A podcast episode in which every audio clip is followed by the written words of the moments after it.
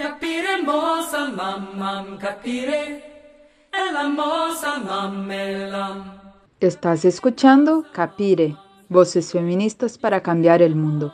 Escucha ahora el audio El feminismo popular ante la brutalidad y la falsa diversidad del capital. Aporte de Claudia de la Cruz de la Asamblea Internacional de los Pueblos en el webinario Desafíos del Feminismo Popular. Transcribimos, editamos y traducimos su contribución que se encuentra disponible en capiremov.org en inglés, español, francés y portugués. Ahora vamos a escuchar a Claudia. Muchas gracias por invitarme a compartir en este espacio desde los sectores populares representados en el proyecto de educación popular en los Estados Unidos, que es el colectivo al cual pertenezco, y desde la articulación de la Asamblea Internacional de los Pueblos reciban un saludo caluroso y solidario hasta donde están. Quiero decir, bueno, la compañera Karin dijo muchas de las cosas que antecedían eh, parte del, tema que iba a abordar, así que no voy a entrar a, hablar más sobre lo que ha creado el modelo neoliberal en el mundo y en la manera en que desafortunadamente ha desarticulado y ha debilitado la posibilidad de los pueblos a, pues, a poder sobrepasar lo que ha sido esta crisis y la convergencia de crisis que hablábamos anteriormente. Es importante eh, entender y es importante seguir reafirmando que el neoliberalismo creó las condiciones para el colapso económico, político y social en que nos encontramos y que la pandemia, la crisis sanitaria, ha sido solamente un acelerador de, esos procesos. La, agudización de, de pobreza, la violencia por motivos de géneros, el aumento, la sobrecarga de las tareas de cuidado con condiciones que se han creado bajo la lógica capitalista y la crisis sanitaria ha intensificado esta realidad para las mujeres pobres y trabajadoras del mundo. Las poblaciones de mujeres negras, indígenas e inmigrantes son poblaciones hechas aún más vulnerables y puestas en mayor desventaja dentro de cualquier momento de crisis. Y esto es por la historia esclavista y colonial que nos precede. Como nos recordó Karen, Históricamente estos sistemas de explotación y de extracción han servido para nutrir la brutalidad del capitalismo y convertir a seres humanos y a la madre tierra en objetos de producción. En los años 20 y 30, Claudia Jones, una periodista comunista caribeña, perseguida por los Estados Unidos y deportada a Inglaterra, murió allá y está enterrada al lado de Karl Marx, habló de la intersección de barreras y condiciones de la mujer negra, pobre y trabajadora dentro del capitalismo. Y seguimos viendo en este momento, en este contexto, en esa, que seguimos viviendo dentro de esa intersección con múltiples barreras para desarrollar nuestras vidas de una manera digna. Vivimos prejuicios raciales, de género, étnicos y de otro tipo, mientras navegamos por sistemas y estructuras institucionales en las que la explotación, la discriminación, la desigualdad sigue siendo el status quo.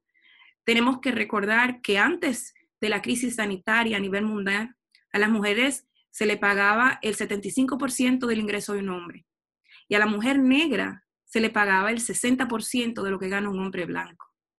Tenemos que recordar que en el 2019, multimillonarios del mundo, que son solamente el 2.153 personas tenían más riquezas que 4.6 mil millones de personas. El 1% de los más ricos en el mundo tienen más que el doble de riquezas que 6.9 mil millones de personas. 22, solo 22 de los hombres más ricos del mundo tienen más riquezas que todas las mujeres en el continente africano. Y gracias, Sophie, por recordarnos que África es un continente que no es un país. Esto es mucho que decir. Globalmente, las mujeres hemos tomado tres cuartos de las tareas de cuidado sin remuneración y componemos dos tercios de la fuerza laboral del cuidado remunerado. El valor del trabajo de cuidado que desempeñamos las mujeres, mujeres entre las edades de 15 años en adelante, a nivel global es por lo menos 10.8 billones de dólares, que es un valor tres veces mayor que la industria de la tecnología. Y Karen también nos recordó la importancia de ese mundo digital y ese capitalismo digital que se está desarrollando. Casi 510 millones, 40% de todas las mujeres empleadas en el mundo trabajan en las cuatro áreas más afectadas por la crisis sanitaria. Los hoteles, los restaurantes, pequeños negocios y la, manufactura. Las mujeres también están empleadas predominantemente en trabajo doméstico, atención de la salud y servicios eh, sociales, lo que las pone en mayor riesgo de contraer COVID, como han dicho las compañeras anteriormente, y de perder su fuente de ingresos si se contagian. También tienen menos probabilidades de acceder a beneficios sociales. Y dentro de esa población de mujeres, las mujeres negras, indígenas e inmigrantes en particular, juegan un papel vital en las tareas antes mencionadas, en el mantenimiento de la estabilidad económica de las familias y las comunidades. Y por lo tanto, comprender el impacto de COVID en estos grupos es fundamentalmente esencial para poder superar no tan solo la crisis actual sanitaria, pero para poder avanzar nuestra lucha de clase. En los Estados Unidos, las mujeres, particularmente en las comunidades negras y latinas, están organizando desde antes de la pandemia. Y esta pandemia lo que ha hecho es empujar a la reorganización y ha de alguna forma u otra eh, empujado también a la mujer a tomar mayores cargos de, cargo en términos de trabajo, pero cargo también eh, de liderazgo en proyectos de sobrevivencia para poder alimentar, para poder proteger eh, el tema de las viviendas, que es un tema grave acá en los Estados Unidos, particularmente en las comunidades pobres. Están reemergiendo luchas en contra de los alquileres altos y demandando la, la cancelación de la renta, del alquiler. Eh, estas mujeres están también proveyendo cuidado y sabemos que esto en lo personal, en lo político y en lo, y en lo profesional. O sea que la, la, sobrecarga es aún mayor eh, de lo que era antes. Sin embargo, en, en, los discursos políticos, en los discursos públicos sobre las intervenciones más necesarias, ha pasado por alto de gran medida los afectos en cascada de la pandemia sobre las mujeres negras, indígenas e inmigrantes, dejándolas fuera de los debates políticos sobre qué acciones deben tomarse para mantener a las familias eh, mientras se revitaliza la economía. Esto no es nuevo. Esto ha pasado antes. Esto ha sido eh, el modo operando de eh, el Estado neoliberal capitalista de los Estados Unidos y de, de, los otros países a nivel internacional que han asumido el modelo neoliberal. O sea, es precisamente ese accionar de los estados neoliberales de invisibilizar a los pueblos que llevó a las protestas en el 2019 a nivel global. Y tenemos que recordar a nuestra gente sobre esto en los procesos de hacer educación política dentro de los territorios, porque la narrativa es que todo este debacle lo ha creado la crisis sanitaria como bien eh, hablaban las compañeras anteriormente. Y en el marco de estas protestas populares antineoliberales del 2019, las mujeres jugamos un papel clave denunciando políticas brutales para nuestra clase trabajadora, desde Haití a Puerto Rico, a Chile, a Ecuador, países en África, en, el, en la India. Las mujeres indígenas y negras estuvimos ahí. Durante las protestas masivas en los Estados Unidos en el pasado verano, tras el asesinato de George Floyd y otros y otras, a manos de la policía, estas protestas que se mantuvieron por meses, que se eh, eh, internacionalizaron, las mujeres estuvimos en las primeras líneas de esas protestas antirracistas. Lo que quiere decir es que aunque la política burguesa atente a aniquilarnos, haciéndonos invisibles y sumergiéndonos en la pobreza, nosotras seguimos insistiendo en que somos parte de una historia en movimiento que es antirracista, que es anticapitalista, que es antipatriarcal, que es antiimperialista. Esta presencia e insistencia debe ser amplificada por los movimientos populares dentro de un contexto donde la burguesía capitalista se diversifica y nos ataca de una manera ideológicamente y de una manera masiva. Es importante para la izquierda, para los movimientos sociales, para los movimientos populares, de nuevo, amplificar las voces de quienes han sido mayormente históricamente oprimidos y marginizadas. En los Estados Unidos, y quizás estoy, está lloviendo sobre mojado decir, esto, pero lo voy a decir como quiera, eh, en los Estados Unidos tenemos la primera eh, mujer vicepresidenta, negra, Kamala Harris. Y la maquinaria ideológica burguesa y la fuerza estatal han hecho el trabajo desde ya hace muchos años de desarticular un movimiento de clase en este país, de reemplazarlo con varios movimientos de identidades. Dígase el movimiento de mujeres, el movimiento de inmigrantes, el movimiento de la comunidad LGBTQ, el, el movimiento de los ambientalistas y todos estos movimientos separados que reemplazan de nuevo una, una lucha, un movimiento con conciencia de clase y que compiten por apoyo financiero. Y ese apoyo financiero es mayormente controlado por el Partido Demócrata y sus fundaciones. ¿Qué tiene esto que ver con Camila Harris? Bueno, el proceso histórico de apropiar lenguaje desde los movimientos, de despolitizarlo en muchas formas, ha resultado en un retraso muy grande para fortalecer nuestras organizaciones políticas. Porque la lucha antirracista se ha vaciado de su historia y contenido político, se ha deslazado de la lucha de clase, de la lucha antipatriarcal, de la lucha antirracista y antiimperialista como la conocemos de manera histórica. Por eso mencioné a Claudia Jones y hay muchos y muchas que podemos rescatar en ese proceso. Y esto ha generado una competencia entre las luchas. Hay todo como una olimpiada de quién, quién merece más apoyo, quién merece más visibilidad, quién merece más dentro de estos procesos. Y eso ha creado una división grave y una fragmentación eh, muy profunda dentro de lo que podría ser un movimiento sólido en este país, eh, con las características que necesitamos eh, amplificar.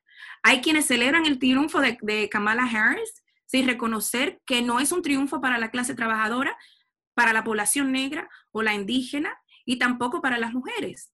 Pues la posición política de Kamala siempre ha sido avanzar la agenda capitalista que van en contra de las mismas identidades que ella clama. Ella como mujer negra de descendencia de inmigrantes eh, es responsable por políticas de encarcelación y leyes que han sido claves en la persecución y la encarcelación masiva de jóvenes negros y latinos en este país. Las políticas de representación, de diversidad, que no son más que otra herramienta de la clase burguesa para avanzar su agenda, en este momento de crisis es mucho más peligrosa que en cualquier otro tiempo. Y es importante que como movimientos sociales podamos fortalecernos en esta batalla de ideas y podamos entender cómo la, burguesía, no tan solo en nuestras naciones, pero de manera internacional, está utilizando un lenguaje, promoviendo visuales e imágenes que son para fomentar esa agenda y avanzar esa agenda de clase. Este, este existe un feminismo elitista, eurocéntrico e imperialista. En todos los países existen camalas. Es importante decirlo. Esta agenda eh, de este feminismo elitista, eurocéntrico, imperialista, no es algo que solamente promueven las mujeres blancas. Existen organizaciones sin fines de lucro, iglesias y organizaciones estatales que promueven una agenda que continúa dividiendo y agudizando las condiciones aterradoras que vivimos las mujeres de clase trabajadora. Y hay una diversidad de personas y, compañías que parecen ser como nosotros por el color de piel, por su género, pero su agenda es la agenda de la burguesía. Desde la articulación de la Asamblea Internacional de los Pueblos y el espacio del proyecto de educación popular en los Estados Unidos, entendemos que es de gran importancia aportar al fortalecimiento de un movimiento feminista que esté conectado con las luchas de clase trabajadora, que reivindique los derechos de la mujer y de las sexodiversidades en los territorios e internacionalmente, que sea internacionalista y antiimperialista, que se oponga a las guerras, que se oponga al saqueo, al bloqueo, a las sanciones, que aporte y fortalezca las campañas de solidaridad con el pueblo cubano, con el pueblo de Venezuela, con las compañeras en Irán, con las compañeras en Palestina. Creemos es fundamental un feminismo que defienda la soberanía de los pueblos y sus procesos. Un movimiento que reconozca el valor y la importancia de la multiculturalidad, pero desde una visión de equidad, desde el legado histórico y radical, y no desde el paternalismo o el liberalismo que han tratado de insertar dentro de todos nuestros movimientos a nivel global. Creemos que es esencial fortalecernos en la batalla de ideas y combatir los ataques ideológicos de la burguesía que nos dicen que no tenemos que preocuparnos por crear una nueva normalidad fuera de la lógica del capitalismo, porque ellos, la burguesía nos ofrece la inclusión, la diversidad, la representación. Es importante reforzar la formación de cuadros, de mujeres líderes para nuestras organizaciones políticas y nuestros movimientos sociales, con una claridad política, con una conexión a las bases y con una competencia de poder ser sujetos políticos. Es importante la creación de instrumentos para dar esta batalla, desde medios de comunicación, como hablaron anteriormente, hasta la intervención política en los espacios públicos y fortalecer el trabajo del territorio y de todos los espacios. Y sé que ya me están dando tiempo, pero creo, para finalizar, y gracias Tika, disculpa, eh, las condiciones en las que vivimos y las diversidades de la clase, eh, eh, de la clase trabajadora, las mujeres negras, indígenas e inmigrantes, nos ayudan no solo a entender cuál es la tarea en las luchas contra el patriarcado, el capitalismo, el racismo, el imperialismo, pero nos ayudan también a crear articulaciones y fortalecer la organización política. Desde nuestros espacios y esfuerzos es fundamental la lucha contra el patriarcado, la lucha antiimperialista, la lucha antirracista. No podemos deslazar estas luchas. No podemos darnos el lujo de deslazar estas luchas, porque hacerlo es darle la avanzada a la burguesía. Entendemos que históricamente estas luchas están entrelazadas. La visión radical hacia el futuro es solo una, la transformación estructural total de sistemas políticos, socioeconómicos, que no garantizan el desarrollo, el bien vivir, la equidad, la dignidad y la protección de la madre tierra y de la humanidad.